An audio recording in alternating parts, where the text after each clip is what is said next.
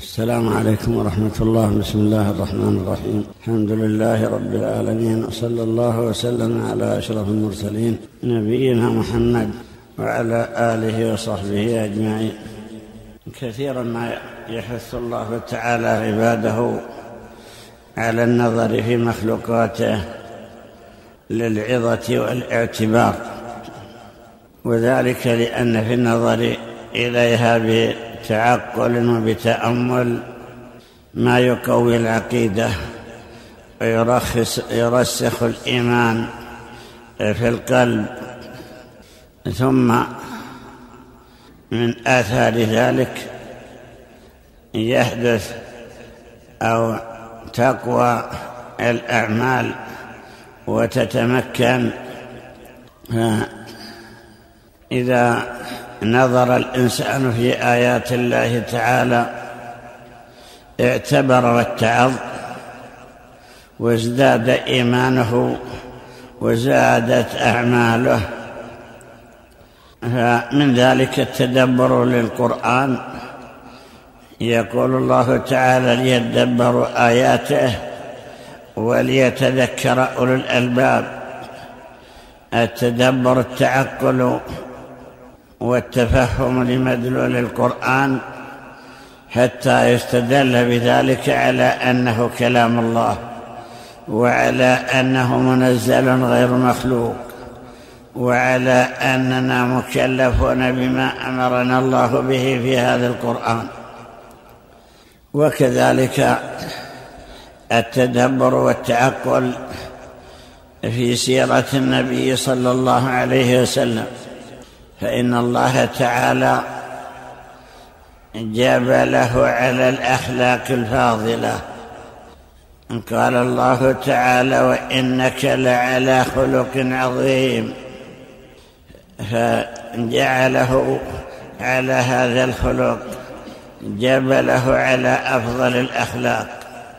فيكون ذلك سببا في الاقتداء به في تلك الأخلاق وفي تلك الأعمال ليكون الذي يقتدي به حقا من أتباعه وممن يطيعه ويتأسى به.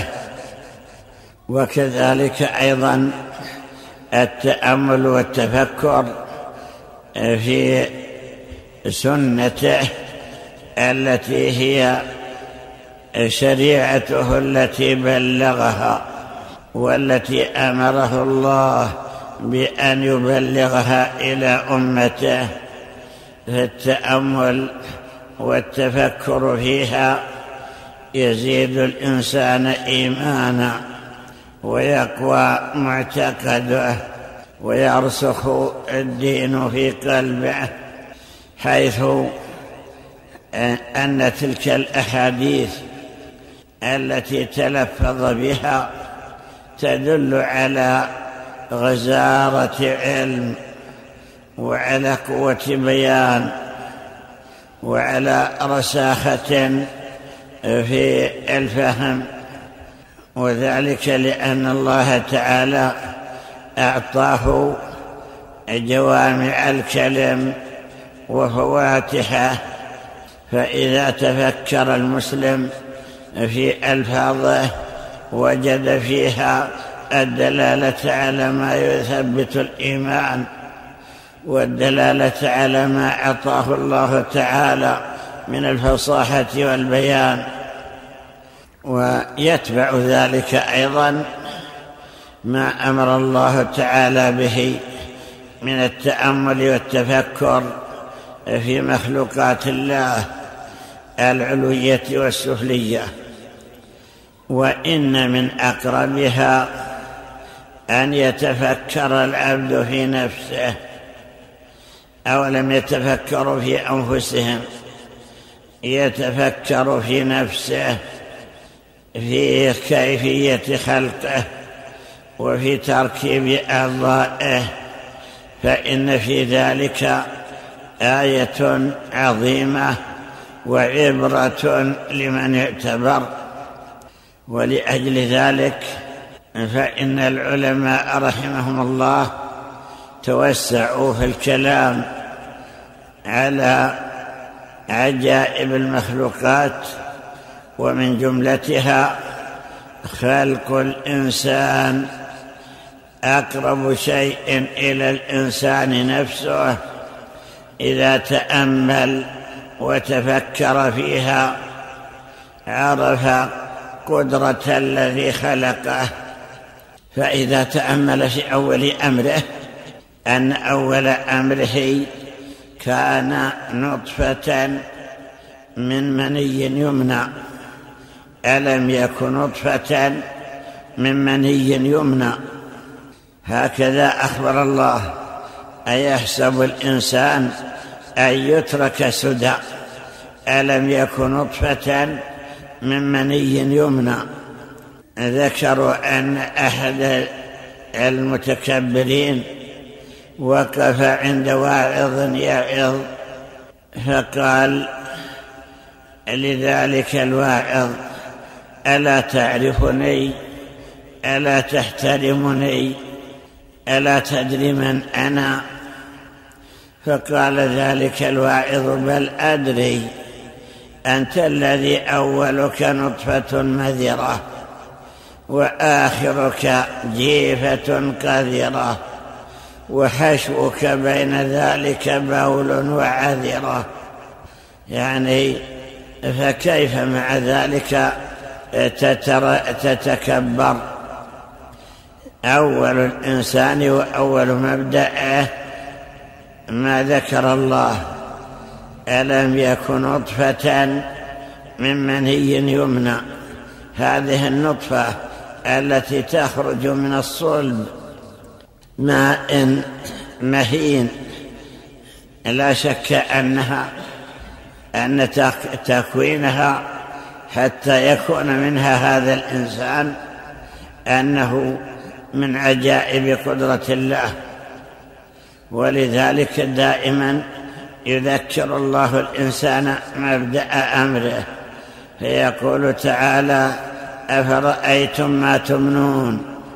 أأنتم تخلقونه أم نحن الخالقون؟ أي لستم تخلقون أولادكم بل الله تعالى هو الخلاق. العليم أأنتم تخلقون هذا المني أم نحن الخالقون؟ نحن قدرنا بينكم الموت وما نحن بمسبوقين. أخبر الله تعالى بأنه الذي قدر خلق الإنسان. فأوله هذه النطفة التي تخرج من الصلب وجعل الله تعالى فيها هذه الحيوانات المنوية تستقر في الصلب في الرحم وبعد ذلك يطورها الله تعالى ويقلبها من حال إلى حال. فيقول الله تعالى في مبدأ خلقه إن كنتم في ريب من الباعث فإنا خلقناكم من تراب. يعني أباكم آدم ثم من نطفة أي الخلق الذين هم نسله ثم من علقة ثم من مضغة مخلقة وغير مخلقة. هذا تطوير الإنسان تطوير مبدأ أمره. ويقول في آية أخرى ثم جعلناه نطفة في قرار مكين. هذه النطفة تستقر في قرار مكين. ثم خلقنا النطفة علقة فخلقنا العلقة مضغة فخلقنا المضغة عظاما. فكسونا العظام لحما ثم يقول الله تعالى وغير مخلقة لنقر في الأرحام ما نشاء إلى أجل مسمى. ثم نخرجكم طفلا. يخرجه الله تعالى طفلا صغيرا في غاية الصغر يخرجه الله إلى هذه الدنيا. ثم نخرجكم طفلا ثم لتبلغوا أشدكم ومنكم من يتوفى ومنكم من يرد إلى أرذل العمر من يموت صغيرا من يموت متوسطا ومن يبلغ سن الهرم حتى يبلغ أرذل العمر بحيث لا يعلم شيئا. هذا مبدأ خلق الإنسان وهذا منتهى خلقه. وكذلك أيضا ما في خلقه من العجائب التي بين العلماء أنها من أعجب عجائب الله تعالى.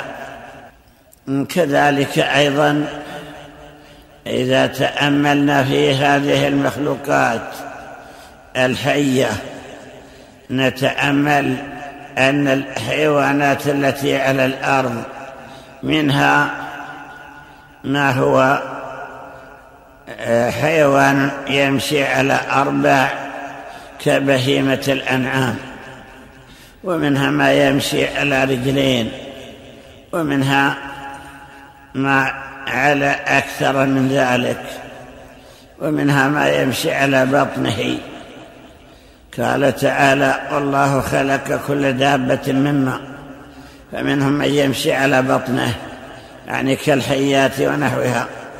ومنهم من يمشي على رجلين كالإنسان والطير. ومنهم من يمشي على أربع كبهيمة الأنعام. الله هو الذي اعطى كل شيء خلقه ثم هدى. وكذلك أيضا جعل بينها هذا التزاوج ليكون ذلك سببا في بقائها. فجعل في الإناث ميل إلى الذكور وفي الذكور ميل إلى الإناث. ليحصل بذلك التزاوج ويحصل التوالد حتى تبقى هذه الأجناس كما قدر الله تعالى وجودها. والمشاهد أن فيها هذه العجائب. فنعلم مثلا أن الضأن والمعز تجتمع جميعا وترعى سويا. ولكن لهذه فحل ولهذه فحل. ففحل الضأن لا ينزو على المعز.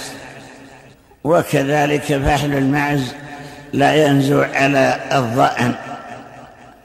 جعل الله في كل ميلا إلى ما يلائمه وإلى ما يناسبه. المشاهد أن الضأن يكون لها آلية كبيرة تستر فرجها ثم ألهم الله الفحل الذي هو الكبش إذا أراد النزوان أن يرفع هذه الآلية بيديه. ألهمه الله أن الفرج تحت هذه الآلية حتى يحصل بذلك اللقاح. وكذلك أيضا بقية الحيوانات. ألهم الله تعالى كل ذكر كيف ينزو على جنسه على الأنثى التي من جنسه. وهكذا أيضا الحشرات. تتزاوج حتى تتوالد ويكون من آثار تزاوجها وتوالدها بقاؤها أي بقاء هذا الجنس. وذلك لأنه كلما خلق الله فإنه يخلق ويبقى مدة ثم يموت ثم يخلفه غيره من جنسه.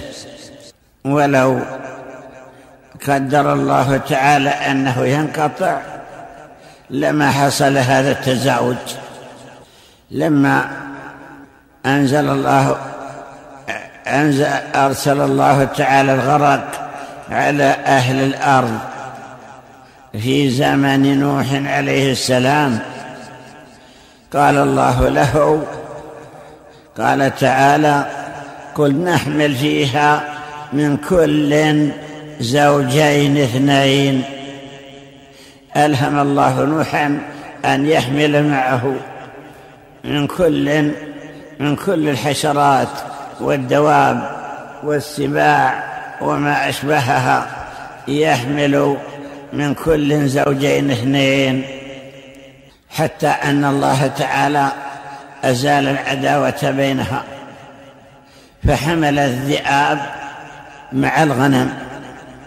مع ما بينها من العداوة إلى أن نضب الماء ونزل وكذلك حمل الحيات والعقارب مع غيرها وحمل الصقور ونحوها مع الحبارة وما أشبهها ولم يكن بينها اعتداء بل جعلها الله تعالى متآلفة إلى أن أذن الله تعالى لها بالخروج حتى تتوالد ويبقى نسلها على الأرض المدة الذي قدر الله بقاءه مع كثرة ما على الأرض من هذه الدواب وهذه البهائم وما أشبهها. فإن كل جنس يميل إلى جنسه وكل ذكر يميل إلى أنثاه. ذلك تقدير العزيز العليم. لا شك أن هذا كله دليل على ما أعطاها الله تعالى من الفهم. إن في ذلك لذكرى. إن في ذلك لآية. إن في ذلك لذكرى لمن كان له قلب أو ألقى السمع وهو شهيد. فكذلك أيضا جعل الله في البحر حيوانات تعيش في البحر. نفسها الذي تتنفسه من الماء. يعني جعل الله هذا الماء سبيلا لحياتها. إذا خرجت إلى البر هلكت. كما أن حيوانات البر إذا رسبت في الماء وغمست فيه هلكت. أيا كانت ولو كانت صغيرة. يعني البعوضة مثلا والذر. والذباب إذا غمس في الماء يموت. وكذلك السمك ونحوه إذا خرج إلى البر يموت. لا شك أن هذا دليل على أنه سبحانه أعطى كل شيء خلقه ثم هدى. فهدى بعضها لبعض. ولا شك أيضا أن فيها عبرة لمن اعتبر. وموعظة عظيمة. إذا قال قائل لماذا خلق الله هذه السباع الذي هي مضرة تعدو على الناس وتأكل تفترس بهائمهم؟ ودوابهم. إن خلقها فيه ضررا ولا نفع فيه. فالجواب بلى. إن في هذا ذكرى وإن فيها لموعظة. حيث يتأمل الإنسان فيما خلقت فيه وينظر فيما جبلت عليه ويتفكر في جبلتها. وطبيعتها وأن هذه الطباع مرسومة راسخة فيها. ذكروا أن امرأة وجدت جرواء ذئب صغير فحنت عليه وجاءت به إلى بيتها وأخذت ترضعه من شاة لها. ولما كبر افترس تلك الشاة. وهو مع ذلك يألف ذلك المنزل. يألف المنزل ويذهب ويجيء إلى خدرها. فجاءها رجل فقال ما هذه الشاة؟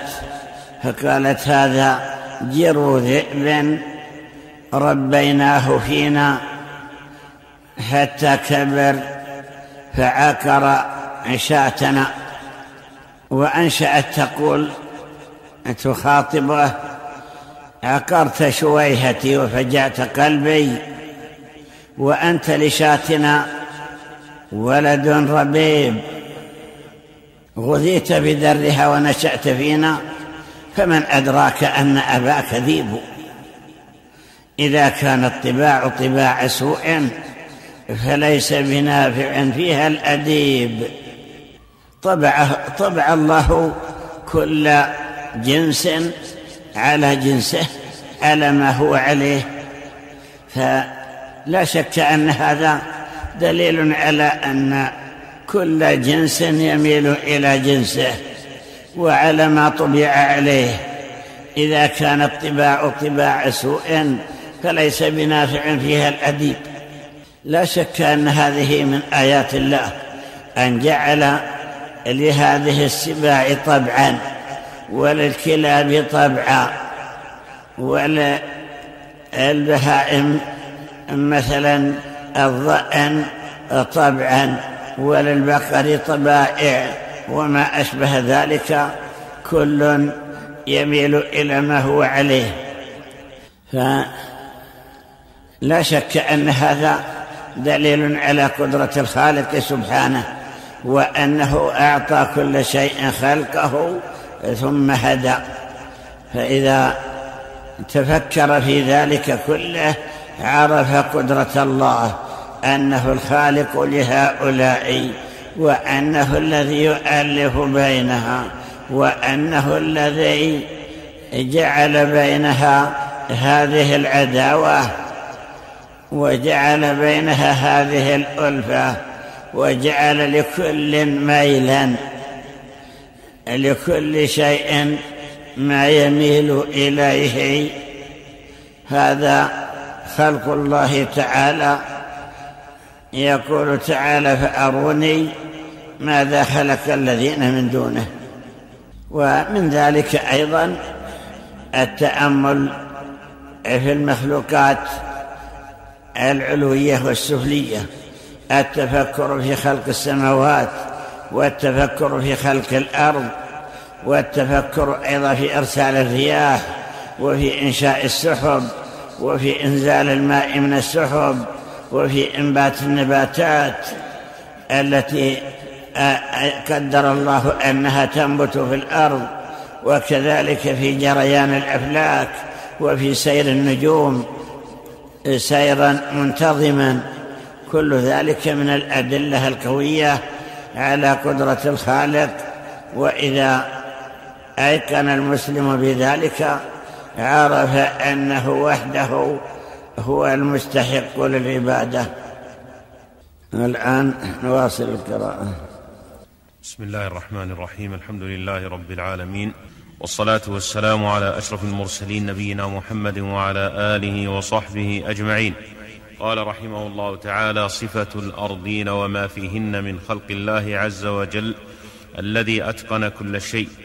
قال حدثنا أبو بكر عبد الله بن سليمان بن الأشعث قال حدثنا محمد بن خالد قال حدثنا محمد بن عايد قال حدثنا يحيى بن حمزة عن الأوزاعي قال حدثنا حسان عطية رحمه الله تعالى قال الأرض التي, قال الأرض التي تحت هذه فيها حجارة أهل النار.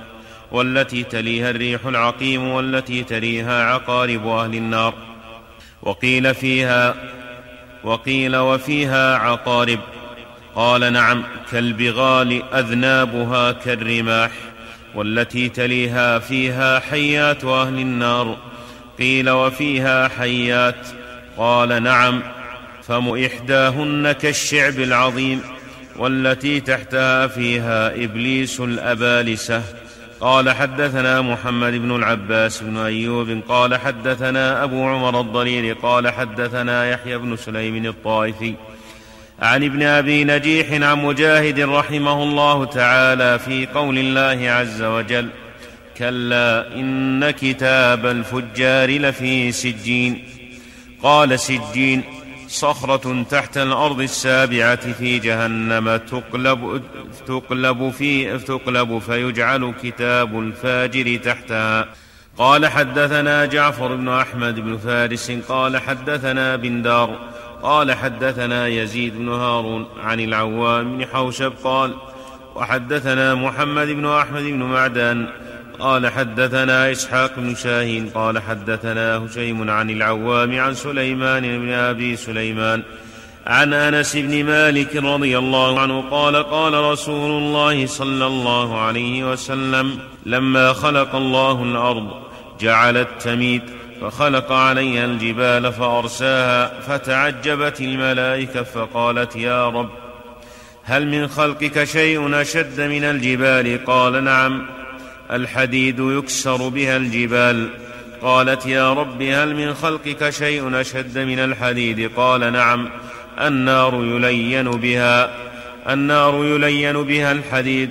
قالت يا رب هل من خلقك شيء أشد من النار؟ قال نعم الماء. قالت فهل من خلقك شيء أشد من الماء؟ قال نعم الريح. قالت يا رب هل من خلقك شيء أشد من الريح؟ قال نعم الإنسان يتصدق بيمينه يكاد أن يخفيها من يساره. قال حدثنا أبو جعفر بن أحمد بن فارس قال حدثنا سهل بن عثمان قال حدثنا أبو معاوية عن الأعمش عن أبي ظبيان عن ابن عباس رضي الله عنهما قال إن أول ما خلق الله عز وجل القلم فقال له اكتب. فقال يا رب ما أكتب؟ قال اكتب القدر. فجرى بما هو كائن إلى يوم القيامة.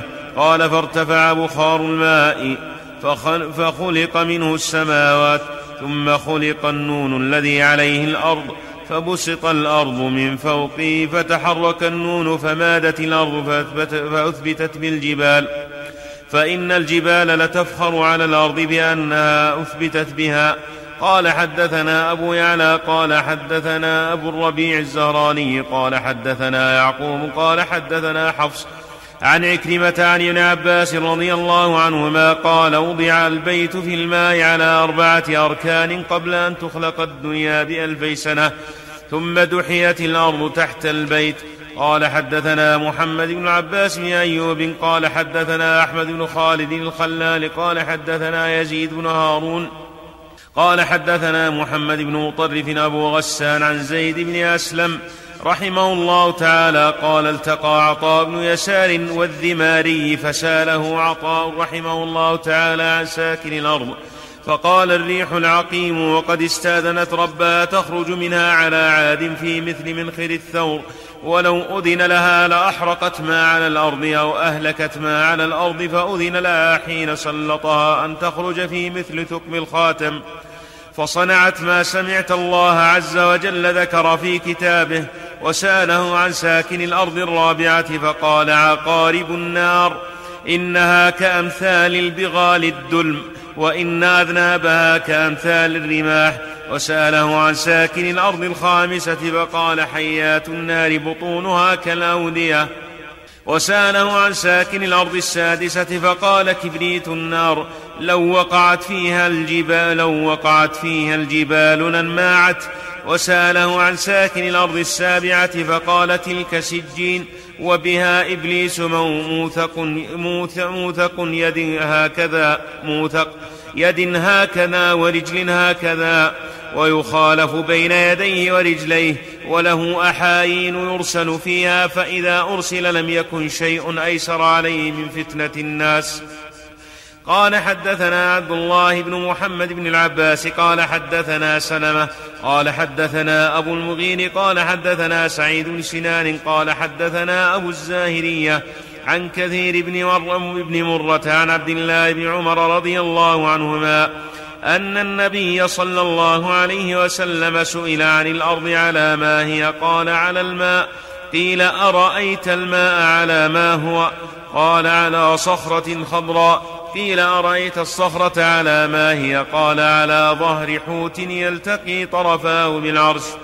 قيل أرأيت الحوت على ما هو؟ قال على كاهل الملك.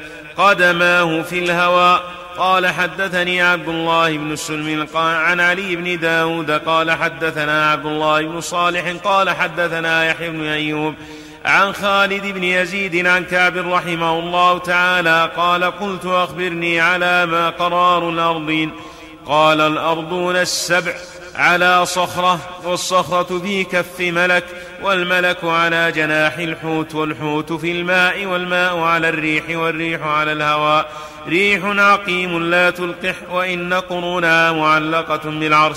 قال حدثنا محمد بن العباس قال حدثنا محمود بن خداش قال حدثنا عمار بن محمد الثوري. عن عطاء بن السائب عن أبي, عن أبي البخت البختري عن علي رضي الله عنه قال لما خلق الله تعالى الأرض قمصت فقالت يا رب تخلق علي بني آدم يعملون علي الخطايا ويلقون علي نتنهم. فرسخها الله تعالى بالجبال فمنها ما ترون ومنها ما لا ترون. فكان آخر استقرار الأرض كمثل الجزور تنحر فيضع لحمها.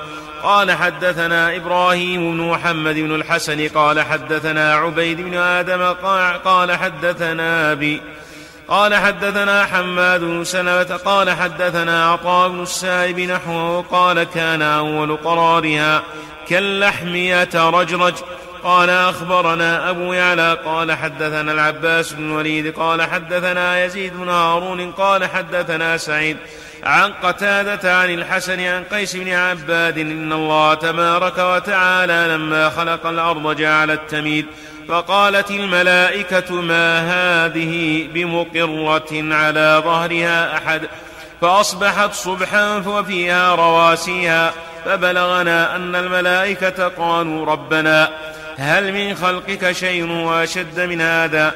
قال نعم الحديد. قالوا هل من خلقك شيء أشد من هذا الحديد؟ قال نعم النار. قالوا ربنا هل من خلقك شيء هو أشد من هذا؟ قال نعم.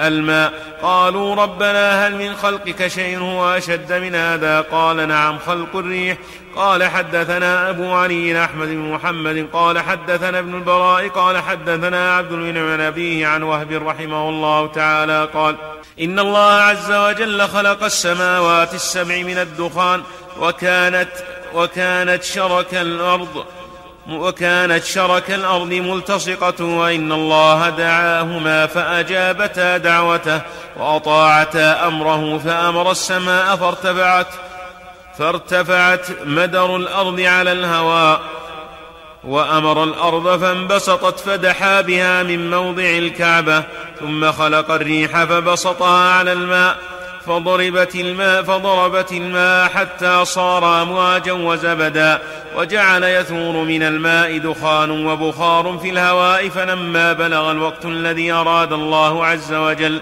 أمر الزبد فجمد فخلق منه الأرض وأمر الأمواج فجمدت فجعلها جبالا رواسي.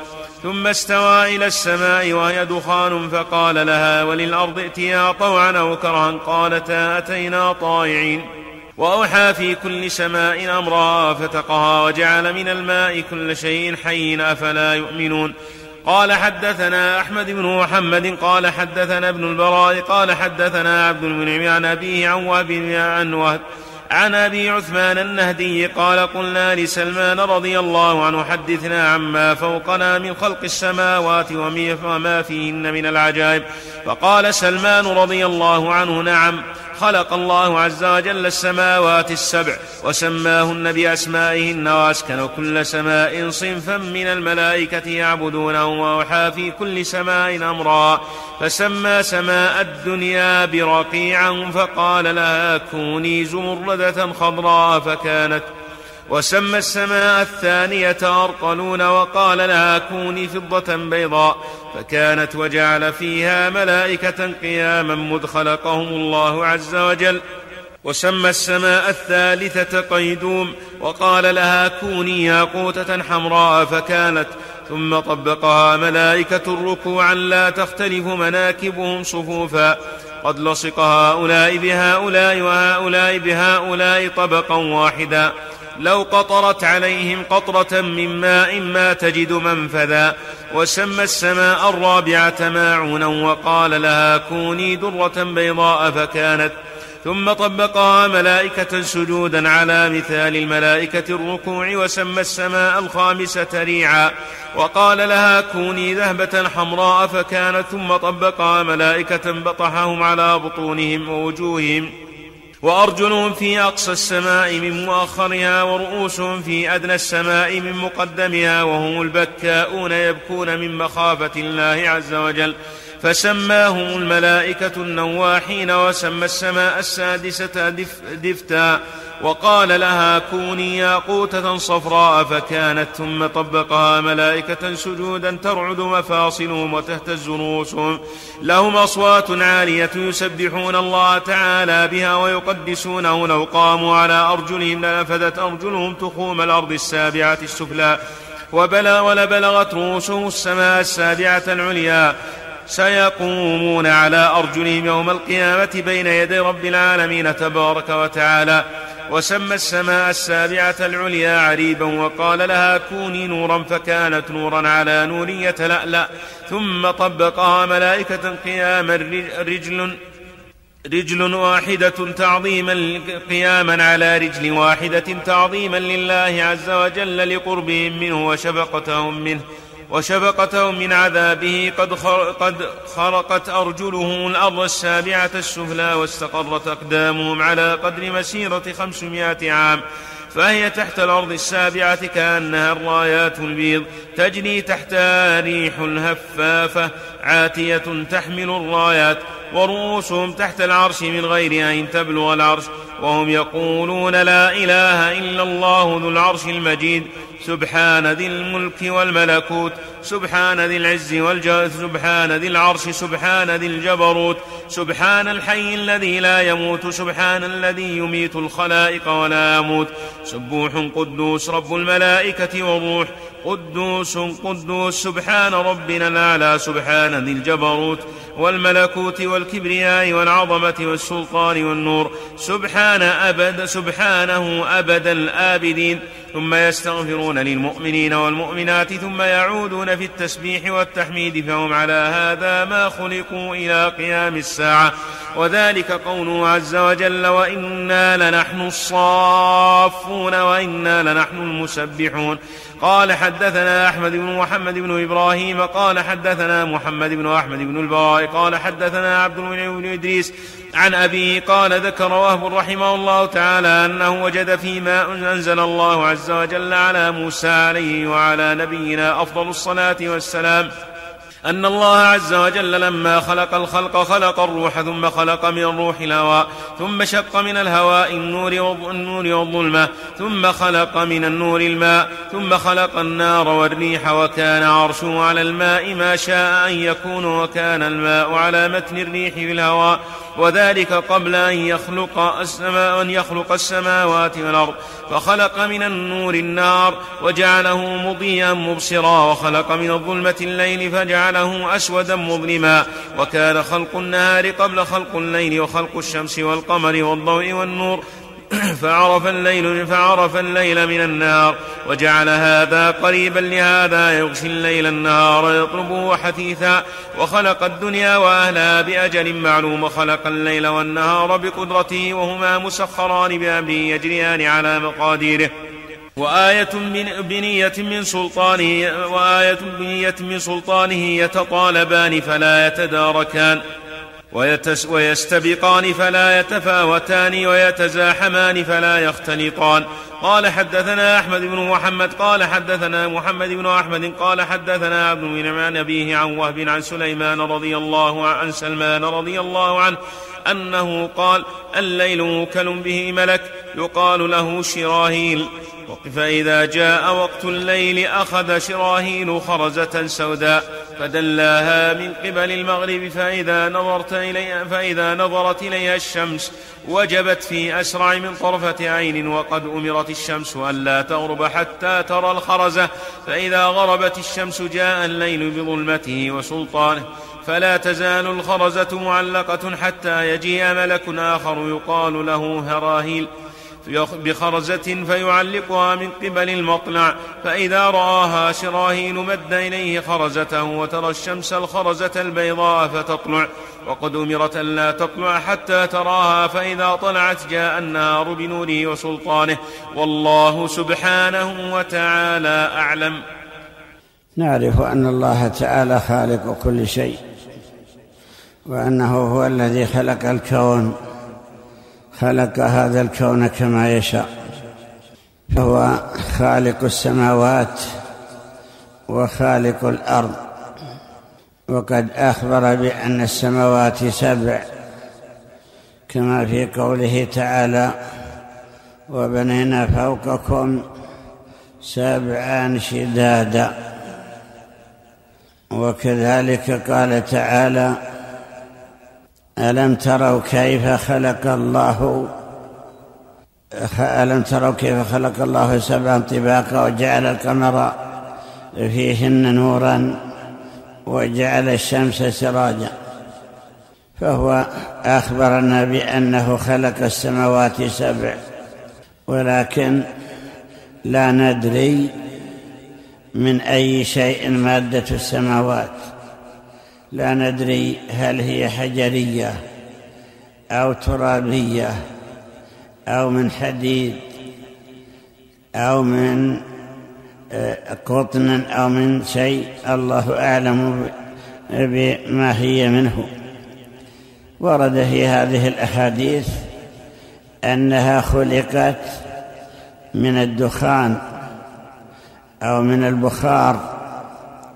ولذلك قال تعالى ثم استوى إلى السماء وهي دخان فقال لها وللأرض ائتيا طوعا أو كرها قالتا أتينا طائعين فقضاهن سبع سماوات. خلقهن سبع سماوات من أي شيء شاء سواء كان خلقها من بخار الأرض أو من بخار الماء. أي شيء مادتها لا نعلم ذلك إلا أنها خلقت سبعا شدادا. وصفها الله تعالى بالشدة. ورد في الأحاديث وفي أن النبي صلى الله عليه وسلم لما أسري به استفتح ففتح له. دل على أن لكل سماء أبوابا تنزل منها الملائكة وتصعد كما شاء الله. وقد أخبر الله بأنها في يوم القيامة تتشقق. في قوله تعالى ويوم تشقق السماء بالغمام أنها تتشقق كأنها قطع غمام. وكذلك أخبر بأنها تكون كالمهل أي تميع. في قوله يوم تكون السماء كالمهل وتكون الجبال كالعهن. وهكذا أيضا أخبر تعالى آه، بأنها بأنها انشقت إذا السماء انشقت إذا السماء انفطرت. لا شك أن ذلك كله دليل على أنها هكذا خلقت. لما خلقها الله تعالى قدر أنها في يوم القيامة تتشقق ويوم تشقق السماء بالغمام ونزل الملائكة تنزيلا. أي أنه تعالى ينزل الملائكة من السماء عندما في يوم القيامة وأن السماء ينزل كل من فيها ويستقرون على الأرض وأن الأرض تمد مدا واسعا في قوله تعالى وفجعل في قوله إذا السماء انشقت وإذا الأرض مدت وألقت ما فيها وتخلت كذلك نعرف أن هذه الأرض خلقت على ما نشاهد. الأصل أنها ترابية وقد يكون فيها أماكن حجرية. وقد أخبر الله بأنه أرسى الجبال فيها والجبال أرساها أي أرسخها فيها. وفي هذه الأحاديث أنها لما خلقت الأرض صارت تضطرب وتتحرك وتميد وتمور ثم خلق هذه الجبال فأرساها رسخت في الأرض ولما أرساها ثبتت ثبتت الأرض عن الحركة. تعجب الملائكة من هذه الجبال. قالوا ربنا هذه الجبال من أشد ما رأينا شدة وصلابة. فهل من خلقك شيء أشد وأقوى من هذه الجبال؟ قال الله نعم الحديد. يعني أن الحديد يكسر الجبال يكسر الحجارة كما هو مشاهد. يعني هناك أنواع من الحديد تكسر بها الحجارة بل قد تكون الحجارة دقيقا إذا أدخلت في بعض المكائن الحديدية. فقالوا يا رب هل من خلقك شيء أشد من الحديد? قال الله نعم النار. يعني أن النار تذيب الحديد. الحديد ولو كان صلبا إذا أحمي عليه في النار أصبح يسيل سيلانا أصبح كأنه ماء مع صلابته في أول الأمر أي أن هذه النار تقوى على الحديد وتذيبه. فقالوا يا رب هل من خلقك شيء أشد من النار؟ قال الله نعم الماء. يعني أن هذا الماء يطفئ هذه النار. ولو كانت كبيرة ولو اشتعلت وارتفعت واشتدت اشتد اشتعالها إذا جاءها الماء انطفأت كما هو مشاهد فيكون الماء أشد من النار. قالوا يا رب وهل من خلقك شيء أشد من النار؟ قال الله نعم. الريح الريح تطفئ النار. هذه الريح التي يرسلها الله تعالى يرسلها فتنطفئ هذه النار. و أي أن الريح أنها تيبس الماء. فالجبال من أشد مخلوقات الله يغلبها الحديد والحديد من أشد مخلوقات الله تغلبها النار تغلبه النار والنار من أشد مخلوقات الله يغلبها الماء. والماء من أعجب مخلوقات الله تغلبه الريح. الريح تنشف الماء وتيبسه فصارت هذه الريح تغلب هذه المخلوقات. الله تعالى هو الذي يرسل الرياح كما يشاء.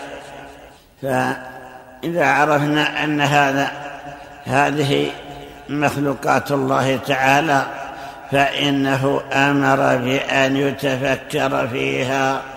وأن يتخذ منها آية آية دالة على قدرة من أنشأها وأوجدها وأنه سبحانه الذي إنما أمره إذا أراد شيئا أن يقول له كن فيكون وأن الخلق خلق الله وأنهم عبيده وحده. فعليهم أن يعرفوه ويعترفوا له بالعبودية ويتوبوا إليه وينيبوا إليه ويرجعوا إليه ويعبدوه حق عبادته فهو سبحانه ربهم وخالقهم وهو خالق كل شيء وهو المدبر لهذه المخلوقات. فما عليهم إلا أن يعرف الله تعالى بأسمائه وصفاته ويصرف له جميع أنواع العبادة. والله أعلم.